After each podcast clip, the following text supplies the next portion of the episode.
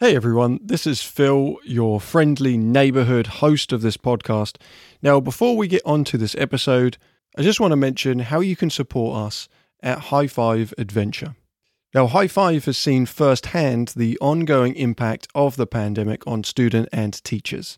There has never been a more urgent time to support classrooms and communities as they rebuild. You can help High Five reach teach, and transform the lives of young people with a gift of any size. You can donate online by visiting our website at high5adventure.org. That's H I G H, the number 5, adventure.org, and click on the support us at the very top of the page. From everyone at High Five and myself, thank you so much for your support. And on to the episode. Hey, my fellow Veeps. This is a new episode of Vertical Playpen, the podcast all about adventure and experiential education.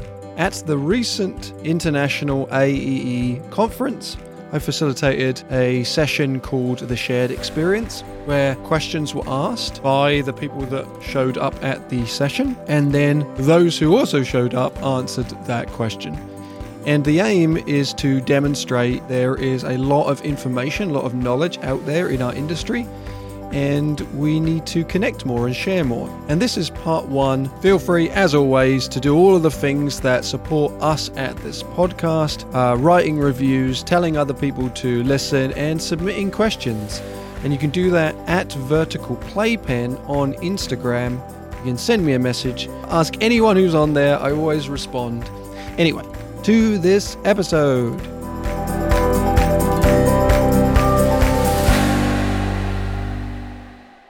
So, the first question of the group, and remember you can answer this just by raising your hand, is how do you personally prepare both physically and or mentally, we could go either way, for facilitating your programs?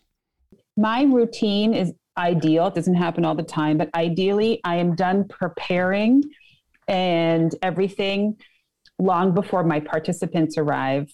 This is Lisa Hunt, who is a trainer at High Five Adventure. So that I am just being present and social leading up to the session. It doesn't always work out that way, but that's my ideal. And in terms of like my own personal readiness, I go to like, do I have my beverage, that kind of stuff. I don't have any sort of personal sort of centering or or any sort of readiness practices that I use. I like to be ready for my workshop like an hour before it begins.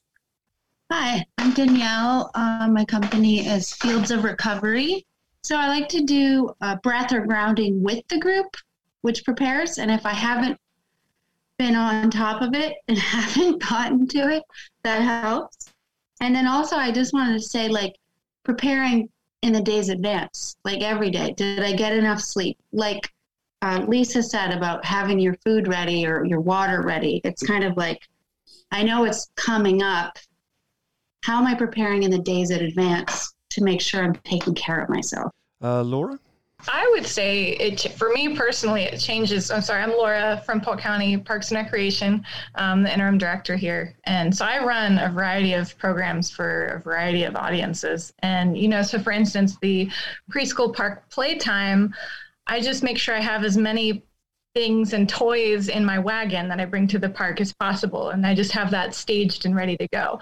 And and I kind of that one's more of a flow program. Like, okay, they're not feeling this game, let's do a different one. And just having everything that I could possibly need ready in this wagon, including yeah, the water bottle, things like that.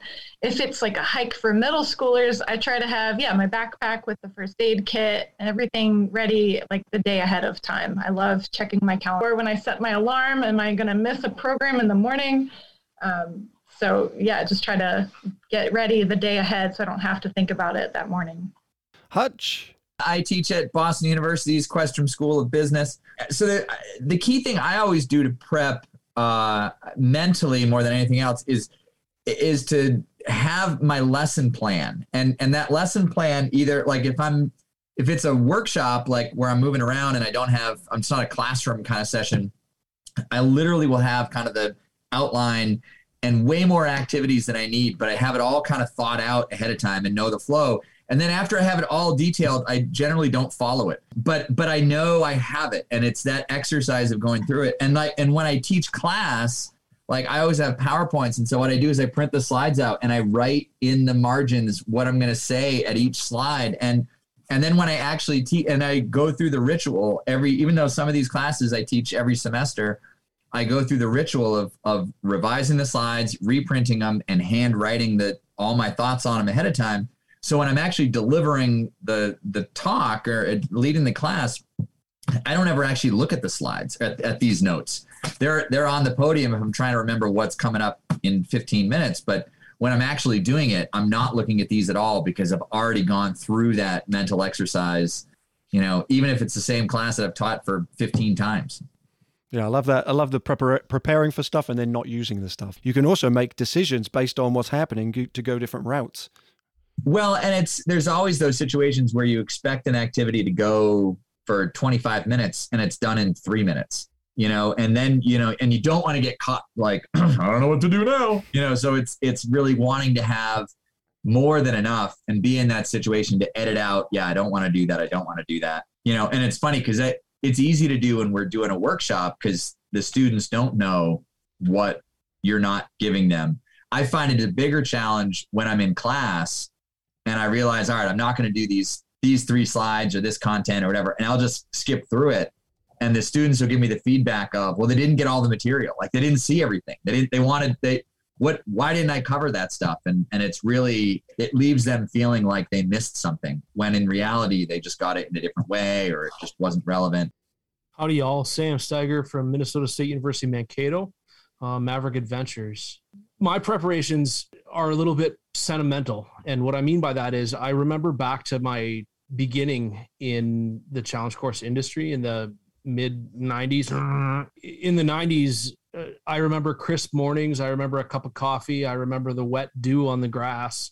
And, and that's part of what I absolutely love about every time that I set foot uh, in a program. Even if it's not on the challenge course, uh, that's kind of the image that I have of facilitating. And so I, I try to keep those traditions, you know, the same where I have kind of some quiet time before the group arrives and uh, you know i'm ready to approach the group right when they get there and, and, engage the group right from the start. But the other thing that i found some comfort in is i call them my superpowers but i use those little write in the rain notebooks and they're always in my pocket and i'm on my third edition of them.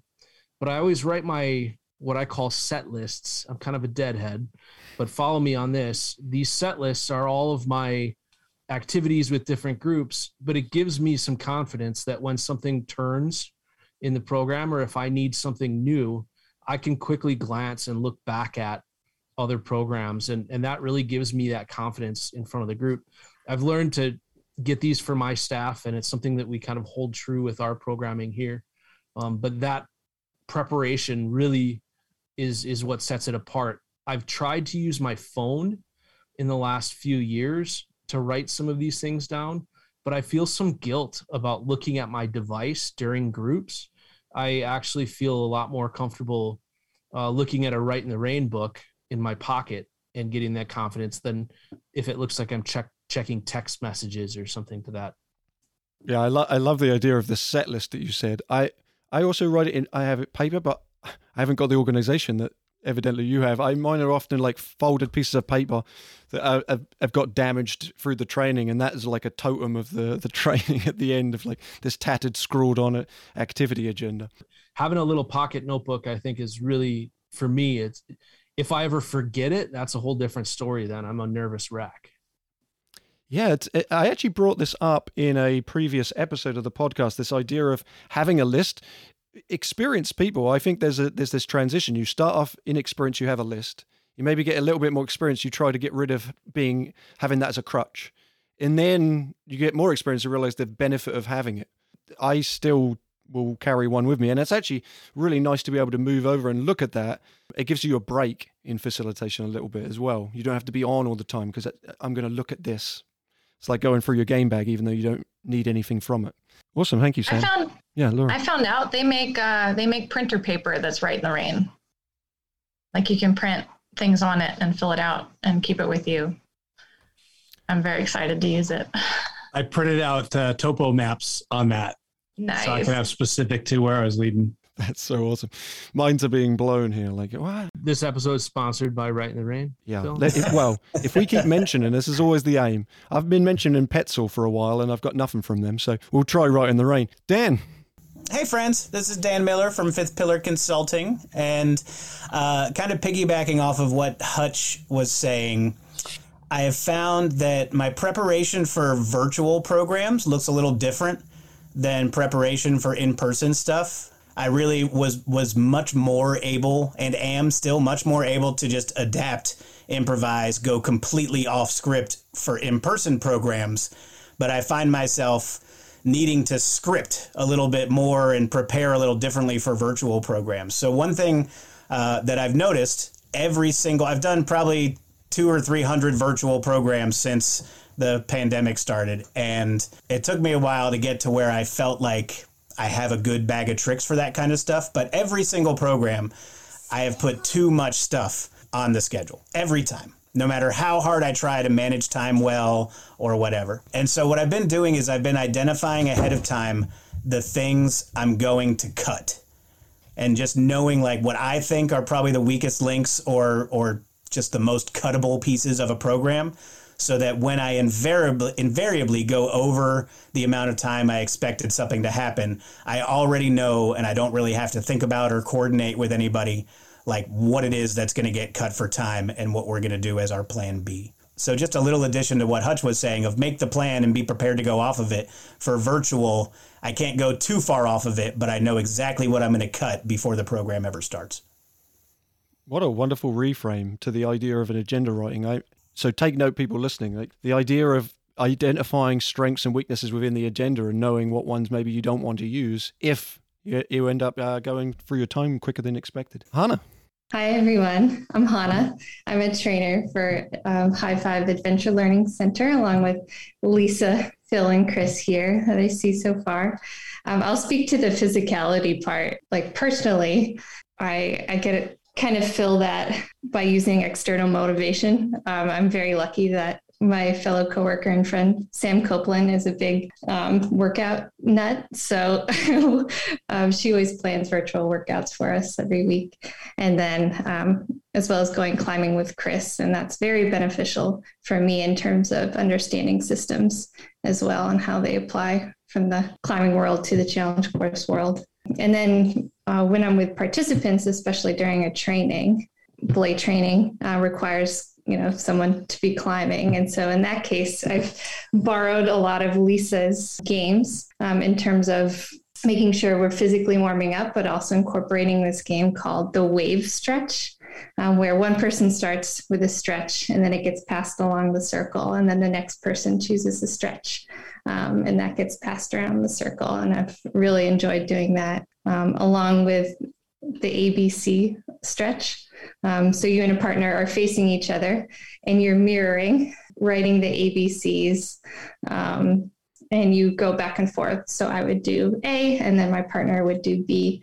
And that's another fun way um, to warm up our bodies as well for a training. Yeah, I absolutely love that.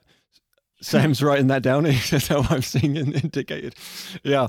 I also like just to relate the ABCD stretch. If you're working with younger participants, uh, you know, my daughter is five um, and maybe younger and they're learning the alphabet. This is also a great reinforcer for certain things like the alphabet. And it's very physical. They get to write them in the air. So, yeah, thank you so much, Hannah. I love that. A couple of things. One, Dan and Hutch kind of hit a couple of things that I do.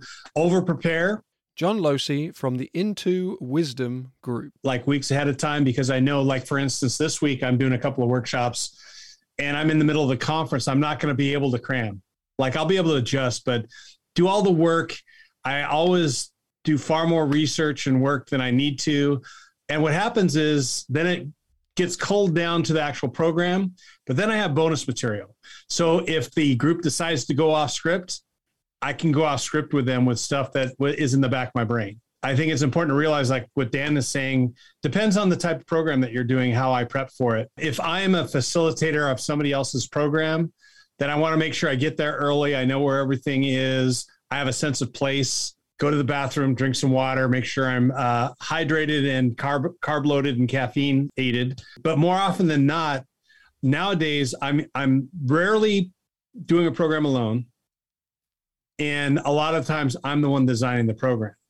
So, for instance, I'll I'll give you a peek at the what I do for virtual programs, and like Dan, and I've, I don't know how many I've done.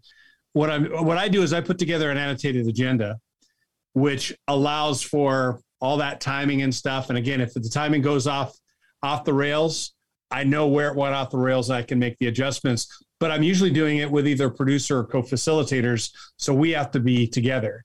Another thing that we do to prepare is create a text group uh, so that we're not using chat or other things. We have a whole text group going on on the side where it's the duck on water principle smooth as glass up on the surface, but paddling like hell underneath.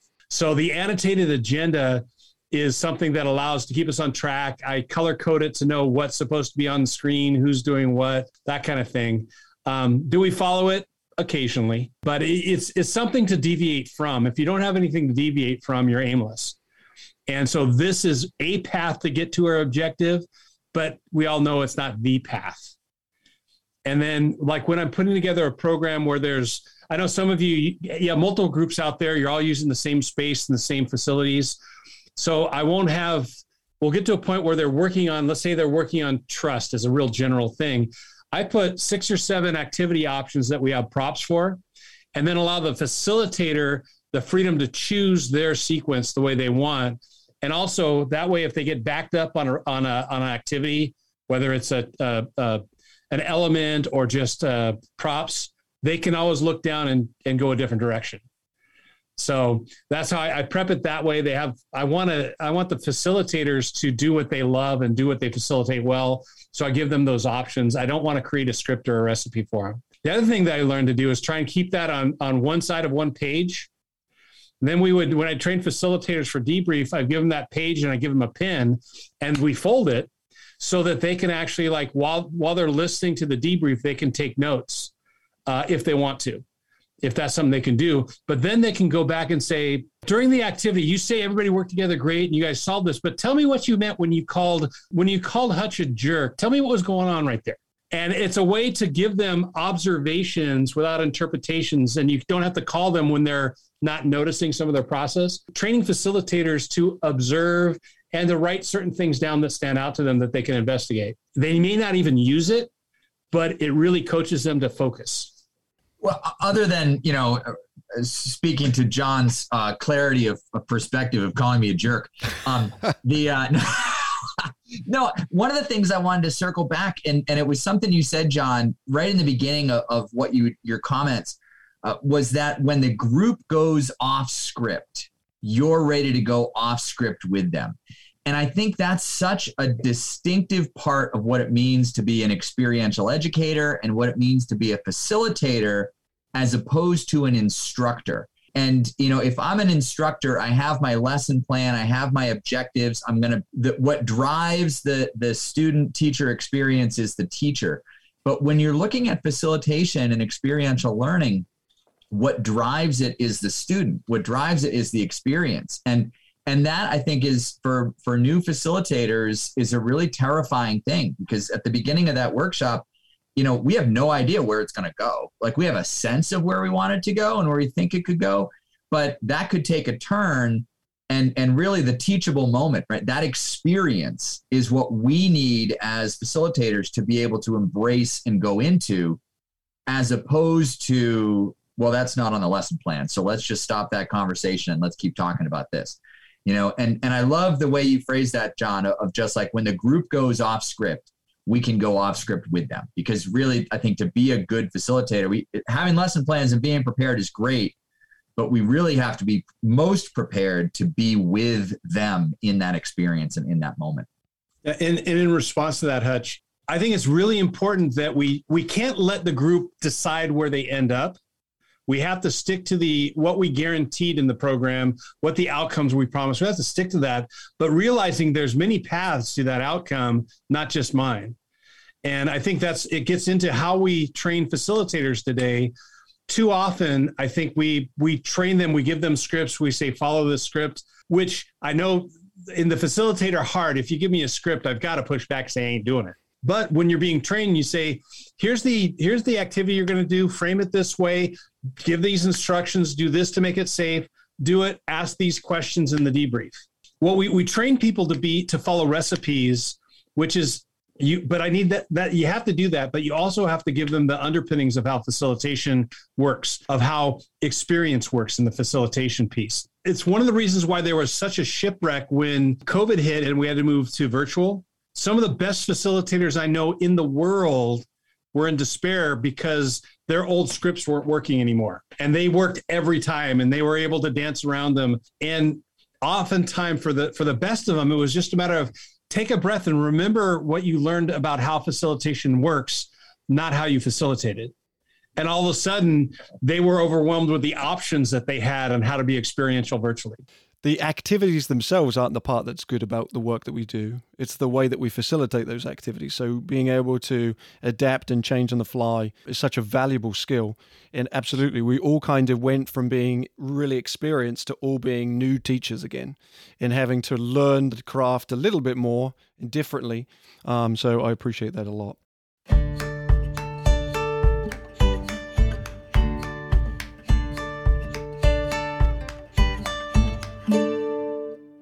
This is a question from Laura.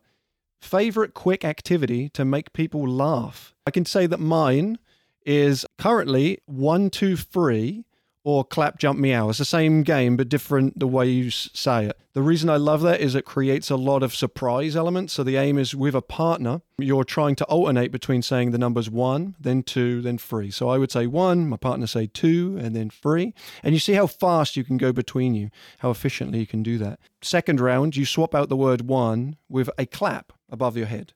So now they're doing clap, two, three, clap, two, three. Next round, it's now clap, and then the two is now a jump. So it's clap, jump, free, clap, jump, free, alternating between. And the last one is a meow, like a cat meow, meow. And so it's now clap, jump, meow. And so that for me, I, I, I think has been something that's been enjoyable. Thank you for that, uh, John. I, I agree. It was a nice meow. Kelly, what's your uh, what's your go to activity to make people laugh? I'm Kelly, and I am with Texas State University. My favorite is called Screaming Toes. And so I see several people nodding. Um, you have them, everyone stand in a circle. You have them look down at their toes. And when you say up, they look up and they're supposed to look at someone's eye region. Um, and if you make contact, you scream and jump out of the circle. So it's a pretty quick elimination game, and you can play a lot of rounds really fast. It's a really great time filler. But um, I try to do animal sounds if I'm inside, like you have to be a cat or something. But uh, they like to scream, and it's always really funny and startling. So that's probably my favorite. Laura? So I asked the question in the chat. I didn't expect to get as many answers in the chat as I did. So I was pleasantly surprised. I want to know all of them. But I saw it was a smile off in a TV show where they just like start dancing or moving their hands and then they end with a really funny smile to try to make the other person laugh. And it just i've used it once already just in my own house to change the atmosphere when my son was losing a game. And we just started to smile off in the middle of the game and no one else really knew what was going on. It was really funny. But you can get really creative and it's a fast no prop thing to make people laugh yeah, so I, I answered the question in the chat. I mentioned, and I have another answer that uh, Laura just sparked for me. Initially, I said uh, Simon Says or Jump In, Jump Out, also known as Say What I Say, are two really fun ones. And Simon Says, I, I shouldn't assume that everybody knows, but you can look it up and it's out there. What's really interesting is the, you know, Michelle Cummings and Scott Gerst have, I think, turned – Simon says, into quite a, a beautiful art and change the game a little bit so nobody gets out. And I've just find in those kind of classic children's games, it's very easy to get people laughing because honestly, if they don't, they just feel uncomfortable. And uncomfortability plus laughter is just much more pleasant than uncomfortability all by itself. So I really like those two activities. Chad Littlefield has a lot of really good ones. A, a video I watched of him introduced me to an activity called Touch Blue, uh, which is basically exactly what it sounds like. Uh, kind of a crowd funded version of Simon Says. Again, I don't want to take all the time in our time together here to explain all these. But then what Laura made me think of, in addition to the smile off, if I have some kind of activity that's trying to like zero in on a winner, but we end up with two two winners or we have two people who we just need to decide which one of them is going to be the one then um, i'll facilitate something called a vegetable off that I imagine at least a few of you are familiar with, and I think it is worth explaining that one. Where you have these two people, you get the whoever's not one of these two people to contribute. Uh, what's the vegetable we're going to use in this vegetable off? And so they may say something, let's say artichoke, for example. And uh, and then you tell these two remaining people, okay, so your task when we count down from three is that you're both going to do your best impression of an artichoke and the rest of our audience here is going to determine which one of you is the winner. And that without a doubt, even if even if it's a normal vegetable, even if it's tomato, whatever, without a doubt always gets a lot of people cracking up at the uh, attempts to impersonate a vegetable. There are some activities that when people bring them up, I think, oh, wow, I have not heard that activity in the longest time. Vegetable off, that is an activity I do certainly remember doing, but not in any recent months or years. So thanks, Dan. Bring it back, Sam. Sam. All right. So um, I had written in the chat that there's an activity that I had learned originally from Micah Jacobson from Open to Outcome, the book, and it's called It's On. And basically, I'm going to take Dan Miller on right now. So, Dan, what I'd like you to do is when we put our hands together and your thumbs are touching your chin, that means it's on. When your thumbs are not touching your chin, that means it's off. And basically, my dream is to someday someday walk into a high rise in Chicago. The elevator opens and I'm staring a stranger in the face. We look at each other with a menacing look in each other's eyes and we just say, It's on. So Dan and I do this. We're touching our thumbs and then I'm going for points. So I'm trying to reach forward and tap Dan's shoulders for points. But as Dan reaches for my shoulders, I can block him. and so it's pointless. You're just going for for points. But I've never ever done it with a group without hysterical laughing. It does get a little rough with uh, velocity of point grabbing, and there is personal touch involved. But I, I really think it's a great activity. I usually throw it into a concentric circle, rapid fire kind of Olympics setting. I do not know that activity, so thank you so much, Sam. Dan, it's on. John? I heard the quick make people laugh, and I went to one that I use to generate movement and just break up in virtual, which is fake laugh. And and just I've got it. So I've got a, a movement, what I call the wheel of movement.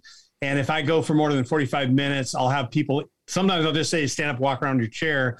Sometimes I'll go to the movement randomizer and Flippity and just flip it around. One of them is is laugh out loud. And if you just go, okay, everybody laugh out loud, and you let it stop at that, they won't, it, it'll just stay a fake laugh. But if you say, all right, keep going, fake laugh for 15 seconds, and it turns into real laughter. So that is like one of my quick, if I want to get people's blood back to their brains and out of their booty, that's that's a, a good quick one to do it. Outside, one of my go-to ones back in the day when my knees still bent and my shoulders moved, I would do a, an activity called ha. And you everybody lays down in a line with their head on somebody else's uh, stomach in a zigzag like that. And you see if you can't get everybody to do start off with the first person, ha, second person, ha ha, third person, ha ha ha. And that it can go for an hour sometimes because they're just they're they get first they're laughing, then they get really frustrated and they're laughing so hard that they get frustrated and they're frustrated at their laughter.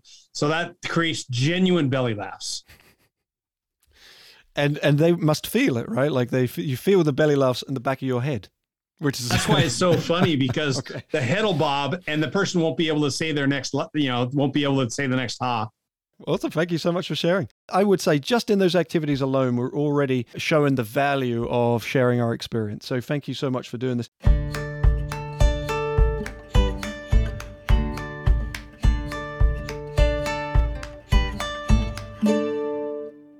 So, thanks for listening to part one of this episode.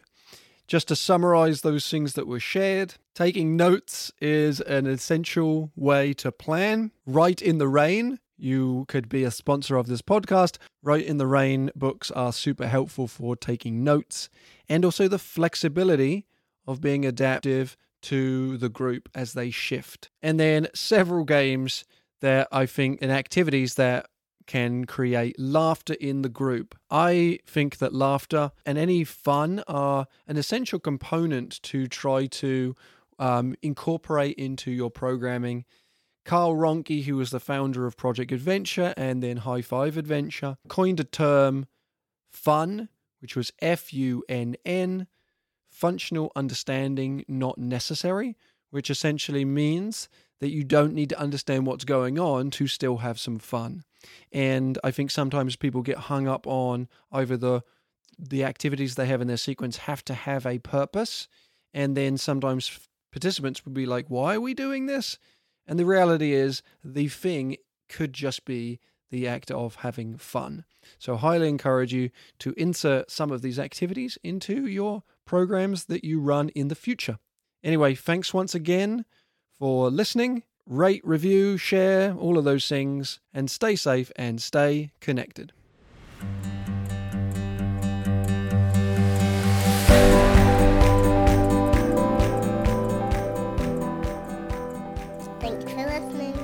To Vertical Playpen. And then what about thanks for listening to High Fives podcast? Can you do it? Okay, try. Thanks for giving Oscar Pasta Guy.